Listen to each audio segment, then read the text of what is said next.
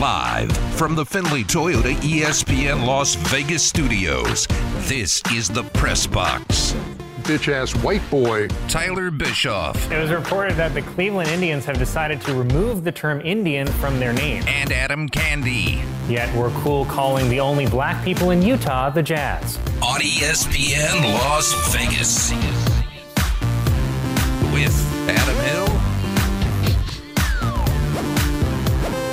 Ed Graney is off today, and Adam Hill is filling in. Uh, Adam, did you go to sleep at all last night? I mean, I went to bed. Yeah. So no sleeping happened. I mean, around like Oh, around Brooklyn. yeah, around four thirty. I was like, I should probably at least lay down. Um, laid in bed, watched some YouTube videos as usual, and then I was like, yeah, time to go. Let's go. What time did you wake up the day before? Did you sleep during the day yesterday? Yeah, a little bit. So like, I didn't have like the the UFC uh, press conference yesterday was until three. Um, so I, I wrote most of the night yesterday. I slept like say six a.m. until noon.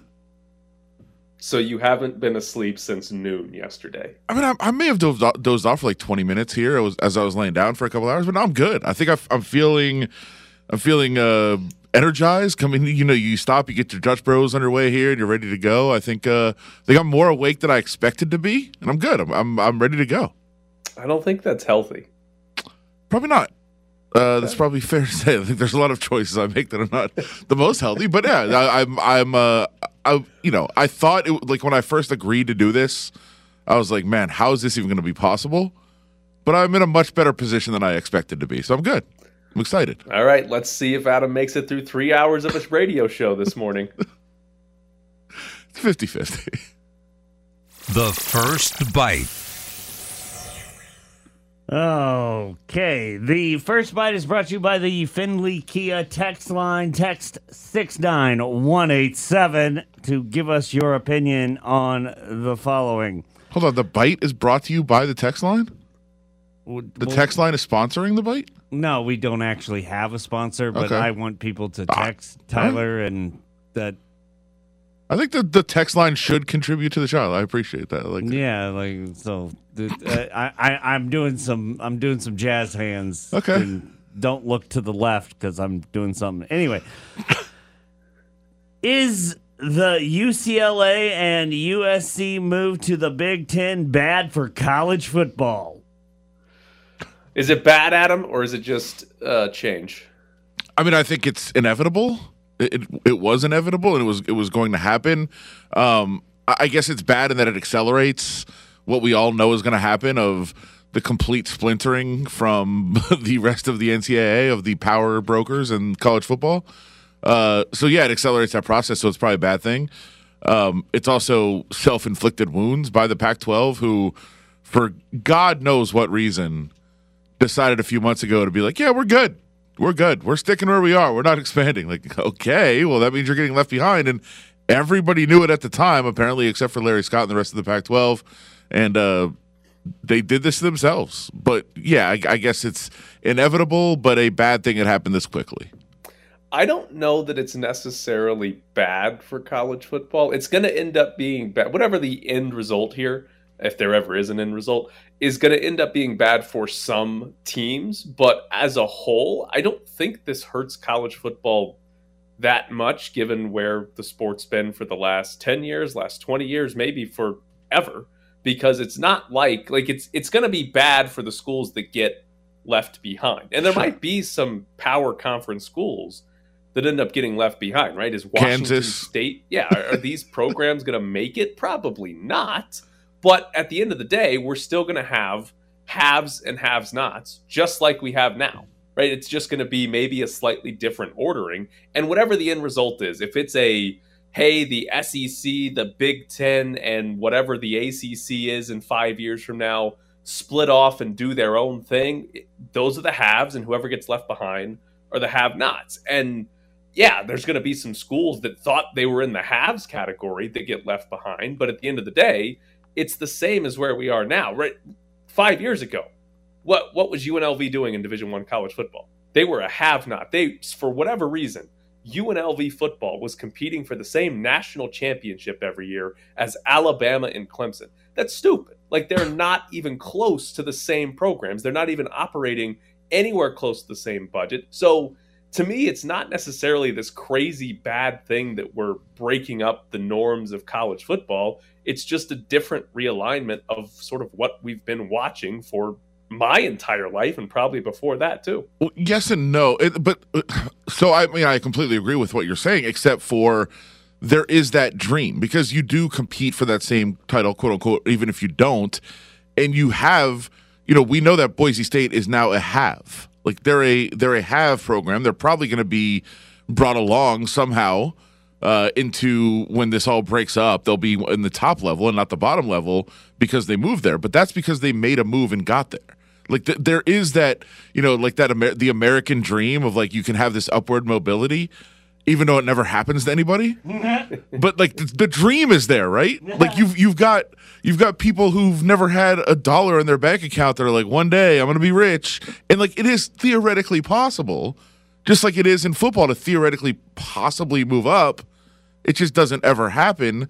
But like it's that dream is going to be gone because there is going to be like it, NCAA is going to be gone. There's going to be the Big Ten, the SEC, maybe room for one other conference that breaks away and they they do their own thing and they only play each other. And then schools like, you know, I, I want to say UNLV. I think there's hope that you know some rekindled Pac-12 brings them along potentially, but uh, it's it's not the most promising thing in the world. But there, there's going to be a second level, so it's going to be basically Division Two. Then Division Two becomes Division Three, and and so on. But like these schools are not going to be in the same classification anymore, and I guess it's a good thing that you can compete for a title, but you're not going to be one of the top level schools anymore. Do you think the Big Ten adds more? Like Yeah. you've got the the ACC exists with a handful of teams that would definitely be in the have category and not the have not category. You've got some teams left in the Pac-12 that would have some interest in that regards, but like, does the Big Ten go from 16 to 18 or 20 at any point? Yeah, I mean, I, I would imagine um, they, they either. I'm, I'm sure they have a couple of different possible routes. I mean, one would be to go try to get Clemson and FSU, although I'm sure the SEC will be fighting for them too, and they make more ge- geographical sense. But I'm sure that's going to be a pitch. Uh, or then you try to add because there like there is concerns with this. I mean, football it's great, but you know your Olympic sports are all going to be traveling all the way across the country all the time. Like I think there might be. All right, should we try to get Oregon and I don't know Washington? I mean, is that is that the route to add a couple more Western schools, or I don't know, but I, I do think they're going to try to expand their footprint even more, whether it's swinging for the, the fences to try to get to Clemson, FSU, or uh, or adding to, like a West division to have a little bit more flexibility for your scheduling in the Olympic sports. I mean, I think one or the other path is going to happen. whether it's the Big Ten or the SEC, and they are picking off schools from the other conferences. Oregon, maybe Washington from the Pac 12, Clemson, Miami, Florida State from the ACC, North Carolina. Is that the sort of list of top six that they would want? Yeah, I think that sounds right. And it's funny, like I, I just I was joking about Kansas because I know a lot of Kansas fans for some reason, and I've been telling them for so long, like I love, like I'm obsessed with college basketball. It's my favorite sport. I love it, but it's irrelevant in the grand scheme of things. And a school like Kansas, who has this belief that they're you know one of the top one of the top you know athletic programs in the country, and how could they be left behind? Uh, look out! Like who wants them? The end result for Kansas has to be the Big East with football being independent or something. Yeah, absolutely. Yeah, go play basketball in the Big East and be try to be relevant there. Although when you know when these schools do break off, like that, and that is a huge concern for me. Like I said, I'm a much more college basketball fan than college football fan. Like it, yeah, football is going to have this super super level and they're going to be playing for national titles and they'll be playing each other every week and I think it'll be great matchups every week that'll be very intriguing. But what happens to basketball? Like do those schools still get to continue to play top level basketball or do they do their own tournament too and now all these you know fun basketball programs are left behind to do their own thing? And then you know how relevant is that I, th- those are real concerns when you talk about you know the inevitability of football breaking off and you know having this this super league. Like, what happens with basketball? I, I don't know. I'm worried about it. I'm concerned about it. But I mean, it's it's also going to happen. If there was a way to reset conference realignment to what it was, I don't know, ten years ago, and just have this break happen in football, would you be more pleased with that? Yeah, yeah, I think that would be good. Like That would work. basically everything else Yeah. stays in place. The NCAA tournament stays in place, but like, oh, the top whatever fifty college football programs, yeah, they're going to go do their own thing and play for their own national championship. Yeah, but also like I mean, I, I like having the dream. You know, I like every year you start and you know, like you said, UNLV competing for the same title as Alabama is a fun concept, even though it's not you know actual. Um, yeah, I, I I like that part of it. But yeah, if you could have guaranteed and locked those things in place, that would have been that would have been nice. But I think we've we've gone way down that that path by now, and it seems like that's not going to happen. And like I said, the the Pac-12, and we you know we talked about this, and I'm sure you guys did on your show too. When when the Pac-12 was looking at all these other conferences, you know, being aggressive and expanding, and they come out with this, we're good where we are. Well, okay. I mean, and I know it, it's selfish because every you know there was a big thought that UNLV and San Diego State could be a part of that push. But when they said they're not expanding and they're staying where they were, they were just leaving themselves out there to be a carcass that's picked over, and that's what's happened. All right, which of these schools do you think is the luckiest college athletic department? And by lucky, it's basically if we started from scratch, these programs probably wouldn't be considered halves. Well, can I can I make a guess before you even give a list? But they are in the SEC I and the gonna Big Ten. Who, I was going to say is Vanderbilt is the obvious answer. what do you mean? Nashville, Tennessee, with they they got a big market there. Oh, it's for Great for baseball team. Sure, they do. I listen. My cousin was uh, was a big part of a uh, college World Series run at Vanderbilt. Um, yeah, I think it's Vanderbilt is the answer, and it's very. Uh, I don't know. Ironic's probably not the right word, but I was watching like a Jay Cutler podcast That's last night, what it. That's I Which- knew Jay Cutler was coming. which I. I mean, I listen. I love Jay Cutler. You you do? I do. Him doing a podcast is so bizarre. I, I don't even know what the point of the podcast is. He literally was like having a conversation last night just about hey, a lot of people moving to Nashville. I was like, this is the pod like this sounds like somebody just having a phone call. it was great. He, okay, uh, he doesn't. He doesn't. Uh, he's not married to Kristin Cavallari anymore, right? No, he's single now, so I think he's uh, he's on the prowl. he- That's why he's yeah, working. That's Is that why he does a podcast so he can try to find some women? Probably. Well, it's so that he could find a friend to sleep with their wife. Whoa. Jeez, Jared. Whoa. Jeez. Whoa. What is what, what is You wrong with haven't you? seen that story? No, no, I'm just this is not a gossip show. Oh, okay. And it is. Coming up That's all- all it is. Kevin Durant. We gossip on where his next destination will be. It's the Press Box with Graney and Bischoff on ESPN Las Vegas with Adam Hill. Why is there a question mark on that? I think it's perfect. Adam Hill is in today for Ed Graney, uh, who is off to go to a wedding.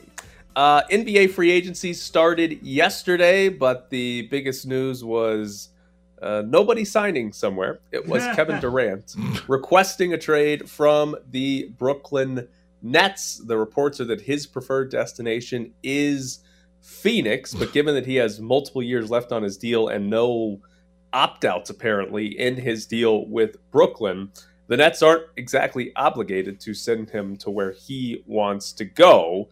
Uh, do you think Durant ends up in Phoenix or is he going to get traded somewhere else?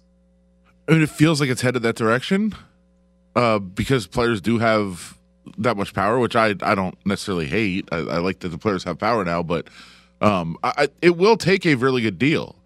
Now, I think Phoenix probably believes they're in a position that they don't have to have the best deal, that they're just going to get him just by offering whatever.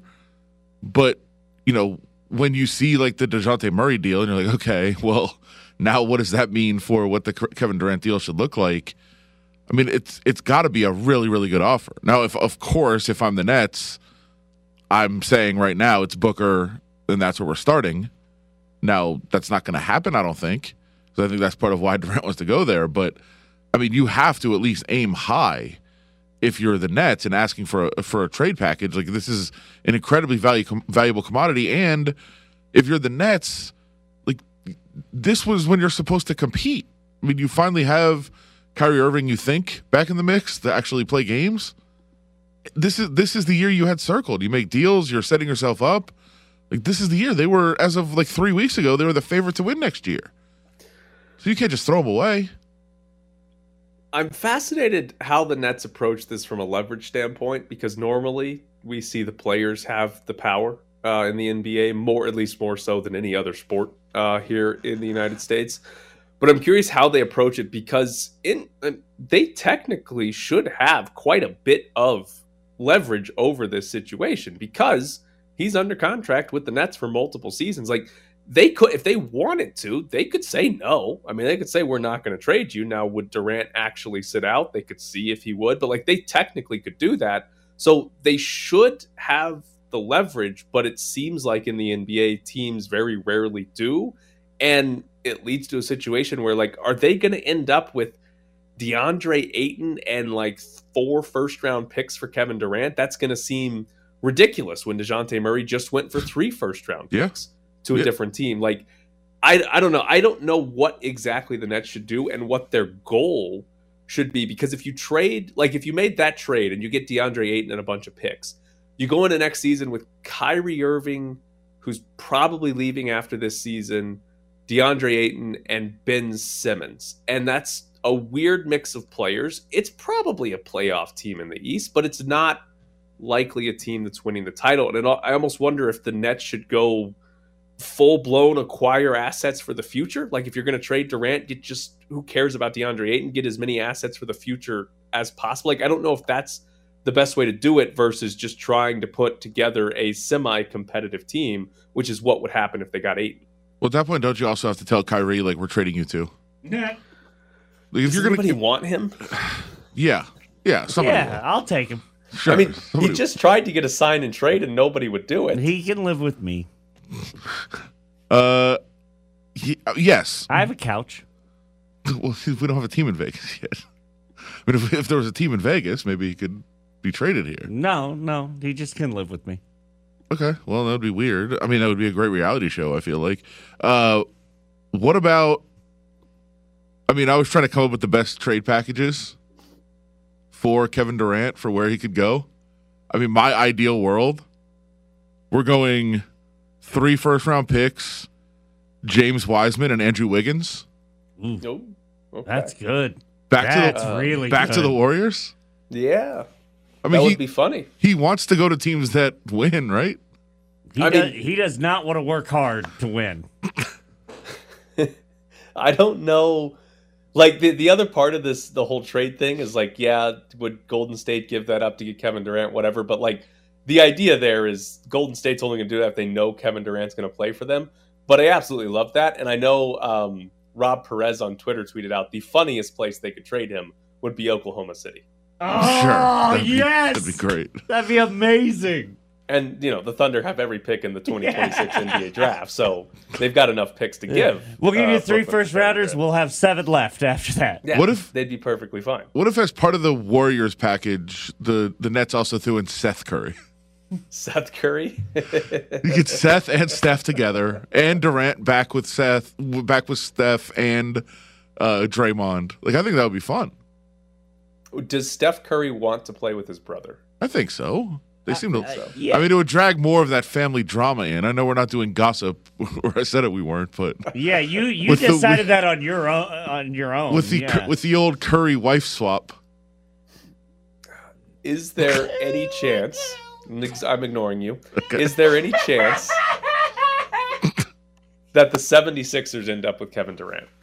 Like, there's so many fun possibilities. I, I feel like at this point, like we talked about the leverage that the Nets certainly have. We also have to realize that the Suns are kind of in a tough place now. If publicly, at least, it sounds like Durant has made it clear that's where he wants to go. And if the Suns can't find a way to get him, like, aren't they just seen as completely botching this entire thing? Yeah, oh yeah, Oh, 100%. If the Suns don't end up with Kevin Durant, their their fans should be furious Right. at their front office. So, the, I mean, there should be some pressure on them to make this deal happen. And I, I do think it's going to take quite a bit, but they can't just sit back and say, hey, we made an offer. Like, they have to go try to be aggressive and get him. They can't let somebody else take him away, especially if, if somehow he goes to the Western Conference and you don't get him. Should have traded him to New Orleans for Zion. I like I saw this tweet as I was driving. Not that I was reading tweets as I was driving this morning. Never. Uh, never. Yeah. I thought I had to check who tweeted it out. I thought it was a joke. Why? You wouldn't trade Zion for Kevin Durant? No, I'm talking about Zion signing signing a max extension this morning. Oh yeah, you. So hold on, hold on. Who's who's that a joke for? Zion staying in New Orleans, or the Pelicans actually thinking he's going to play? I mean, b- both. Like, now, you, I, I think we forget. I certainly do. How good he was for the very limited time that he Uh-huh. played. Incredible. He was I loved- incredible. I, loved the He 40 games we got out of Zion. my fantasy. I think it was like I think it was like 27.7 and a half rebounds. Yeah, his his shot chart is one of the greatest things I've ever seen. Just the rim. But it was Yeah. a very very limited amount of games. Yeah, it's, it was you know like one college basketball season. It was a lot. Was it like 60 games that he played? Uh yeah, I think it's 60 is the total he's played over three years. I guess everybody's just getting max deals now. But this is also why bad teams stay bad. Part of me feels like if you're the Pelicans, you have to do it though. I, I mean, you just roll the dice and hope that it works out for you because Yeah, you're really like- crippling yourself for a while. Yeah, but like, what's your if you're the Pelicans? What's your other alternative to winning an NBA title? Well, I I don't know that this is. I think this is this is your ticket to like the play-in tournament. You think that's all? That's as good as if if they had healthy Zion. You think that's as good as they are? Yeah, I mean, that's what they were this year. yeah. I th- see. I think the the upside for the Pelicans is they think they could build a title contender around Zion Williamson, and I don't think they're crazy for thinking that. Now, I think they might be crazy for thinking they're going to get 60 games in a regular season out of Zion Williamson plus the playoffs. But I think if you're New Orleans, like what other way do you have to get a potential star player, the guy that could be the best player on a title team? I think this is your best bet. There's a there's 10, 12 teams in the league that are in that situation where they just don't have a legitimate chance to get a Kevin Durant. And so if they draft one, and even if it's a guy that, hey, he's hurt all of the time, you kind of have to go with whatever that guy has. And even if he, you sign him to a five year max deal and he plays a total of 74 games in that five years, you kind of had to do it. Well, I mean, the problem is I I see Zion as more a Pippen than a Jordan. Yeah, that's better than the Pelicans normally would Well, that get, means they isn't it? still have to go find a Jordan. I mean, yes, it's build a good team They're around the him. We Pelicans. I think Pippen is the the like. That's Willy Wonka up in the elevator in the sky It's also, for them. I mean, I'm also down on this because clearly, like, this means he's still going to be playing for them when they move to Las Vegas. You, you wait. You don't like that Zion will be here? well, I mean, it's fine. We'll we'll get to watch him play 12 games a year. It'll be fun. When they move to Vegas, he'll be Pippen for 12 games, and then Jordan will actually want to come to the franchise because they'll be At Vegas. 55 That's years true. old. and LeBron will be the GM, and we'll see if he's actually good at that. So Bronny! Bronny, Bronny, and, Yeah. and Zion together. Bronny I and like that. Zion. I like to that an team. NBA title. Yeah, I like All that right, team. co- coming up next, Ben Brown joins the show. We're back to the press box with Graney and Bischoff with Adam Hill Joining us now is Ben Brown from Pro Football Focus. Good morning, Ben. How are you today? Good morning, guys. Ha- Happy uh, Fourth of July weekend. I'm doing pretty well. How are you guys doing? We're good, good this morning. All right, uh, we've talked a lot about the wide receiver market in the NFL. The Washington Commanders recently paid Terry McLaurin, and we've seen a good chunk of teams decide to pay big name wide receivers, and a good chunk of teams decide to trade away wide receivers without paying them that big money. Uh, which approach do you think is ultimately going to be right? I, I honestly think that uh, more so along the lines of what the Chiefs have done. If you have, uh, you know, like a top five, top eight quarterback in the NFL, I do think that uh, in that particular scenario with a with a quarterback that uh, is capable of kind of elevating the play of those around him. You don't necessarily need to play need to pay the star wide receiver uh, star type money, and I do think that's going to be the approach that we see with teams uh, that that are kind of set at wide receiver. Now the Buffalo Bills uh, went out uh, and you know traded for Stefon Diggs. That worked out really well for them, but they still distribute the ball uh, in a manner in which they don't necessarily have an alpha number one type wide receiver on their roster with Josh Allen as well. So I do think that if you have the quarterback position set, uh, you maybe don't need to go top end wide receiver. At least pay them off of their rookie contract uh, in a lot of situations. Now, uh, on the flip side of that, if you don't necessarily have that quarterback, uh, things are going to be pretty dire if you don't end up paying a guy uh, that is capable of separating uh, at the top of his route in a number of situations. So, um, depending on the quarterback situation, I think we're going to see it play out in different ways. But I do think that if you have the quarterback uh, set, then I do think that moving away from that wide receiver does make a lot of sense from a team building perspective.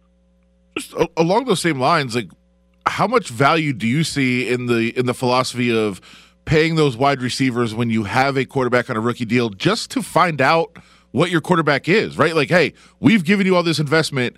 Do we commit to you long term, or we find out maybe we pay this receiver and you still can't make it work? Now we know we don't have anything in you. Exactly, and I do think that's you know definitely the approach the Philadelphia Eagles are taking. Right, instead of instead of trying to re up you know with Jalen Hurts and kind of lock in that long term deal with him in particular, uh, they went out and got a guy uh, that is going to help them answer that question. And if they can't win uh, passing the football downfield with AJ Brown, with DeVonta Smith kind of taking that next step, uh, with Dallas Goedert as well, who is kind of you know this borderline top five type type tight end uh, at the NFL level, uh, then that kind of answers the question for Jalen Hurts, and I think that makes sense. The fact where they probably can't win with him uh, not on his rookie deal if they can end up winning this year. So uh, it does help them answer that question in a much more efficient way, in a much more effective way uh, than a team like the Chicago Bears, who you know have Justin Fields, have a couple more years in order to kind of figure out if he is going to be the long-term solution at quarterback, uh, but haven't necessarily put anything around him whatsoever uh, to at least help evaluate that sort of situation. So uh, I do definitely agree with that team building approach. I do think it is, you know, the best way of actually evaluating uh, these quarterbacks on this rookie deals and if they are actually worth, uh, you know, giving that long term extension to when it all when it's all said and done. I know you've told us before that you've got some bets on the Eagles, but if you're the Eagles, like what what's the definition of success with Jalen Hurts this year? Like how how good do they have to be? How far do they have to go in the postseason for them to say, "Yep, we can do it with this guy"? Yeah, definitely. I do think that you know uh, probably at least winning in the wild card round obviously would be a step forward from what they did last year. But I think not so much in how they even you know perform in the playoffs. I do think it it, it comes down to uh, how effective are they and how efficient are they on offense from an EPA perspective in passing the football, right? And how and how you know how not necessarily I'm not I'm looking for the correct word here, but not necessarily like dumbed down, but how how much do they cater to Jalen Hurts in that particular offense? Is it going to be really you know a run run pass heavy option type thing? Is it going to be something where he is forced to throw the football downfield uh, and timing type routes and actually move the football through the air, or is it going to be something where he's relied on a lot more with his legs? And I do think that uh, structuring the offense uh, in order for him to actually be able to and forced to make those throws downfield is going to be uh, the step forward that they actually need to do. Because I do think long term, that's how they're going to win at the NFL. That's how they're going to be successful in getting to you know the conference championships playing for the Super Bowl, those sorts of situations. They need Jalen Hurts to be a successful downfield passing quarterback. And I think structuring the offense around him and him actually taking a step forward and them actually being really good from an EPA per play perspective, especially throwing the football, uh, is going to be the correct evaluation for them and kind of answer that question as far as if he can be, you know, the long term solution for him. Now, on the flip side of that, if they don't go that route from, you know, an offensive play calling philosophy type standpoint, where they do, you know, rely kind of like they did on the latter half of the season, really run heavy approach, allow him to kind of get in some of those rollout type options where he does have that run pass option with his legs. Those are going to be uh, the questions that they're then pushing further on into future years, and they're not necessarily going to have probably the correct evaluation of him and that answer to if he is kind of that long term solution at quarterback. So I think structuring the offense, forcing him to make those throws downfield, and seeing if he's actually capable of that is going to be the way that they can actually answer that question correctly long term. Those Eagles and the Las Vegas Raiders are back to back in a chart that you uh, kind of put together last week. Uh, I was trying to glean uh, quite a bit from this uh, uh, power ranking chart that you had that took market implied probability along with Super Bowl odds. So you're kind of bouncing the market as well as the different uh, sites, the 538, the ESPN FPI, the NFL.com, the Football Outsiders rankings, and kind of putting together this chart. I, I guess what what would you suggest that people can use for this? And I thought it was interesting that the Raiders market has them around 11th but most of the other numbers have a much lower. The Eagles are down at 19th according to the market, but the rest of the numbers are higher. Uh, so I guess the the market is lower on the Eagles than some of the other sites, and the market is higher on the Raiders than some of the other sites. Yeah, definitely. I do think that you know if you look at the Las Vegas Raiders, like from a power rankings perspective, they are a good football team. They are you know uh, borderline top ten team in the NFL. The problem is, is you look at you know their strength of schedule, you look at the division and those things around them, and you you you see that you know they have the one of the most difficult uh, schedules coming up here in 2022, and it's a little bit of you know alteration for them more than anything else. They are a really good football team, but they have these games back to back to back, uh, where it is really difficult week in and week out for them to perform at that high level. Uh, without really any cupcake type matchups coming up here for them in 2022. So I do think that's why you see, you know, their market implied power rankings are really strong, but maybe they uh, get dinged a little bit just based on their opponent's strength more so than anything else. But uh, I think they are, you know, capable of finishing uh, as a top 10 team in the NFL. It's just going to be really difficult with how their set, schedule is set up uh, for them to actually do that. So I do think that's why you see them, you know, like their Super Bowl odds, for example, uh, bottom half of the NFL, 17th overall right now, uh, mainly because uh, their path to getting to that Super Bowl is probably one of the most difficult in the NFL, and I do think that's probably the reason why uh, a lot of people are lower on the Raiders uh, than what the market is right now. We've seen the NFL's hearing with Deshaun Watson is over. We've had reports that the NFL wants an indefinite suspension with a minimum of one year. Deshaun Watson's team apparently asked for zero games. There was also a report that the NFL would accept somewhere between six and eight if you were putting a number on it, what would your over under be on games Deshaun Watson is suspended for?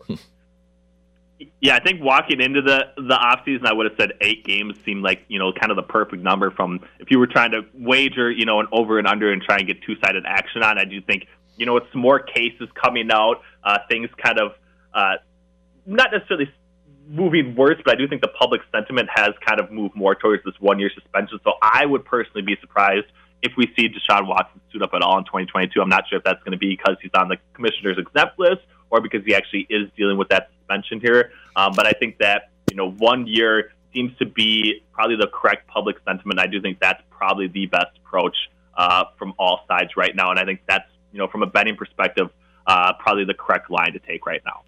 If I told you Baker Mayfield was going to start 17 games for the Browns this year, what would you do with their future numbers?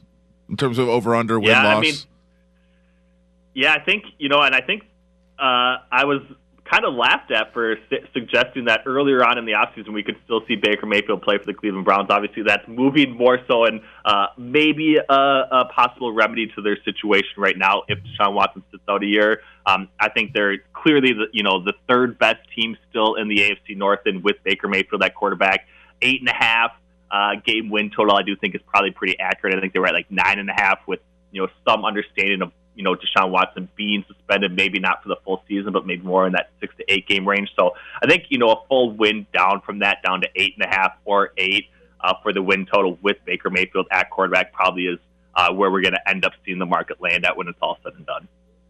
Well, he is Ben Brown from Pro Football Focus. Ben, as always, we appreciate it. Thanks, guys. Have a great show. So there has Ben Brown from Pro Football Focus. Coming up next, we're going to stick here with the NFL because of the Eagles actually going to give Jalen Hurts a big contract extension. Live from the Findlay Toyota ESPN Las Vegas studios, this is the Press Box with Graney and Bischoff with Adam Hill. Tyler's muted.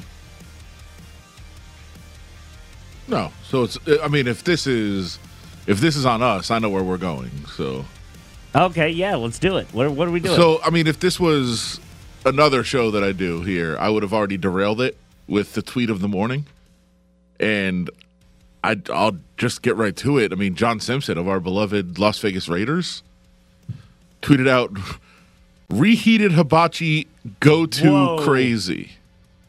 He reheated. Okay. Well, here's the thing. I say that's facts. For sure. Reheated hibachi, game changer. Here's the problem. It's 7 a.m. I mean, I hope like I hope there's not shrimp. You can't do shrimp for breakfast. Oh. Now, I would imagine John is back home in South Carolina. So I guess it's more 10 a.m. Still, all right. I guess an early lunch. That No, that's, uh, still uh, breakfast. Okay.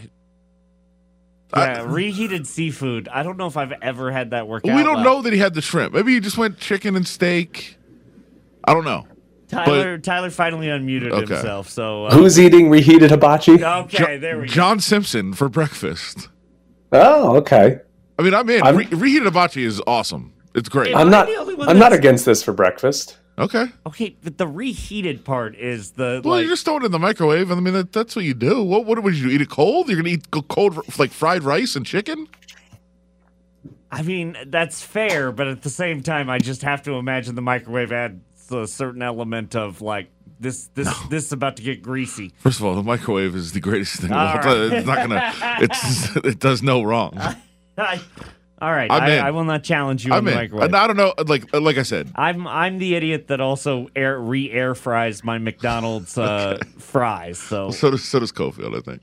oh uh, God, don't tell me that. Yeah, I just I'm all for reheated hibachi. I just think the the set, the breakfast thing is it's a little much. I have no problem with fried rice for breakfast. Okay. And the key here to avoid Jared's little problem, when you go to hibachi, you get shrimp and chicken. You eat all of the shrimp at the restaurant and take home most of the chicken. Okay. Well, I mean, the shrimp you have to get tossed in your mouth anyway, right? I mean, that's the that's the thing. Well, you can order shrimp like as one of your meats as well. Okay, which is yeah, what true. I normally do. True. Yeah. I think you You all three. eat all the shrimp at the restaurant, and Yeah. you eat you bring the chicken home. this is so every once in a while we discover something about Tyler. Tyler liking hibachi is one of those things. oh, that I I'm can like, definitely see Tyler like clapping when they do the little volcano. Oh, yep. No, Yeah. all right, that's pretty for good. sure. This this and finding out that he brings NDAs to get his massages is like Sure. I have two hibachi things for you. One, hibachi in Mississippi is better than hibachi in Las Stop. Vegas. That's, I mean, that's a It's, ridiculous comment. it's not even the portion sizes are bigger in Mississippi, the- and oh oh, But the the portion sizes. The shrimp is covered in oil.